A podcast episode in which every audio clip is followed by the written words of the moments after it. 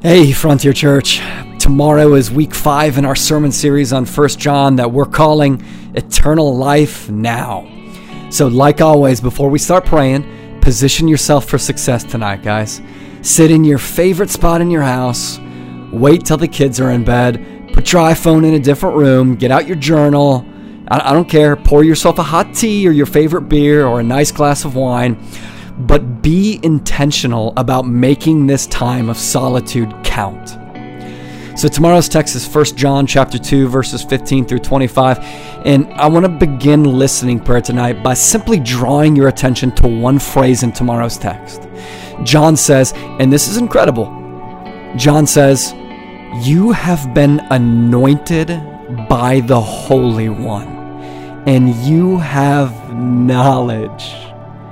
That's an amazing truth about who you are in Christ. Is this the way that you see yourself? Is this different than the way that you view yourself? Do you often view or think of yourself as anointed? Just meditate on that one little sentence to begin with.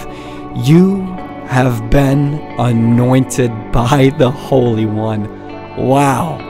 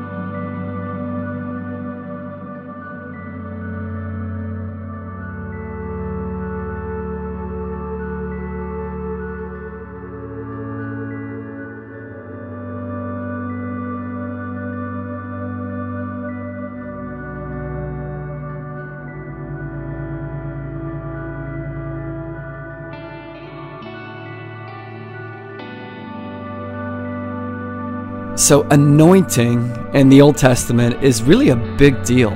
It's so significant that the Old Testament in the book of Exodus gives us these guidelines for how we're supposed to handle and use anointing oil. Exodus says, The oil shall not be poured on the body of any ordinary person. It is holy, and it shall be holy to you. Whoever makes any like it, or whoever puts any of it on an outsider, shall be cut off from his people. so, in other words, anointing oil was sacred and special. And if somebody was anointed, it meant that God had set them apart and made them holy. So you better not make any counterfeit oil and you better not put it on the wrong person. Now, the amazing truth of the gospel is that if you believe in Jesus, you've been anointed and you've been anointed not with oil, but with the Holy Spirit. I mean, did you know that you're covered with an aroma that's pleasing to God? Just meditate on that truth. You're valuable to God. You're loved by God. You're set apart by God. You're special to God. You're covered in the anointing of the Holy Spirit. Take a minute to simply believe that by meditation and prayer.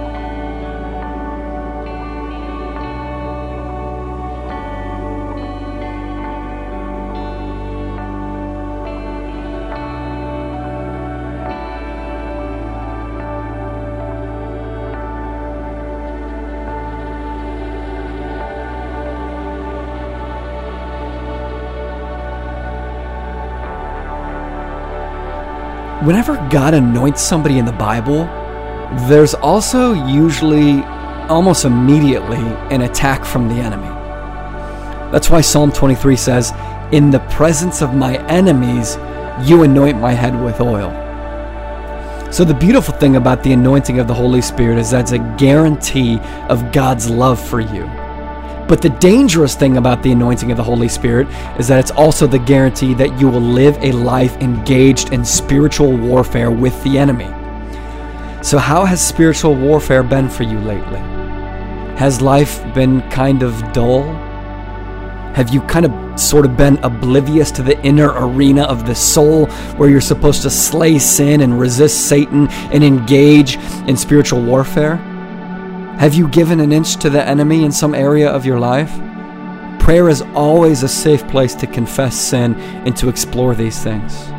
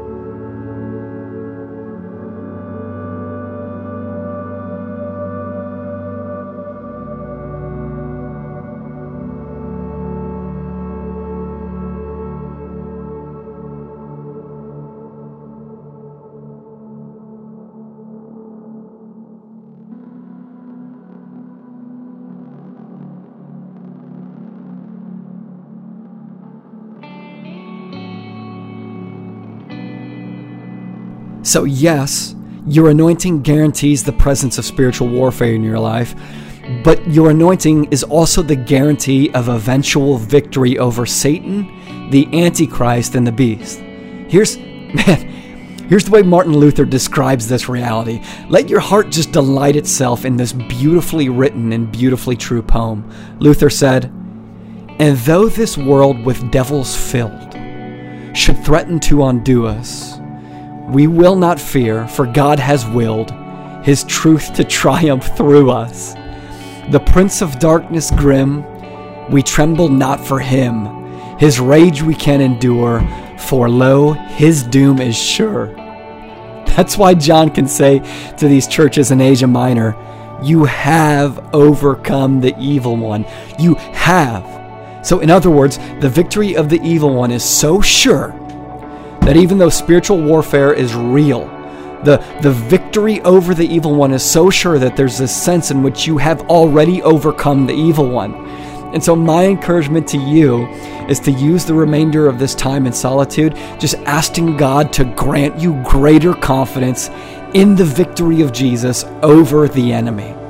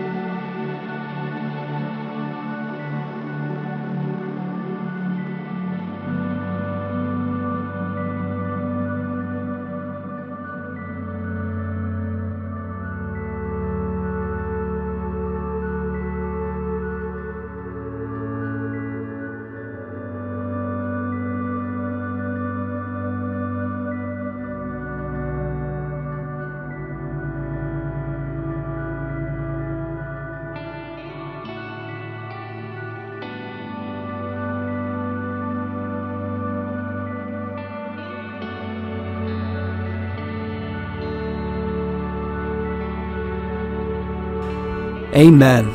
Uh, so, guys, tomorrow's text, you don't have to be a rocket scientist to see this, but as you can gain by listening to the prayer tonight and reading the text for tomorrow, tomorrow's text is about the world and the Antichrist. These two forces of darkness that are opposed to God's people in the world.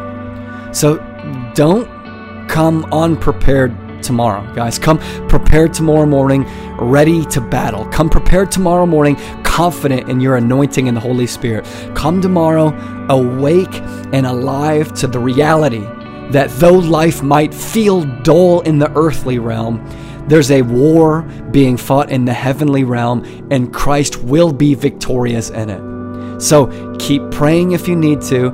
And one of the best ways to engage in spiritual warfare tomorrow is to wield the weapon of encouragement. Ask the Holy Spirit to give you a word of encouragement or a prophetic word for somebody in our church tomorrow because the Holy Spirit loves to slay the enemy with truths about Christ. I love you guys, and I'll see you tomorrow.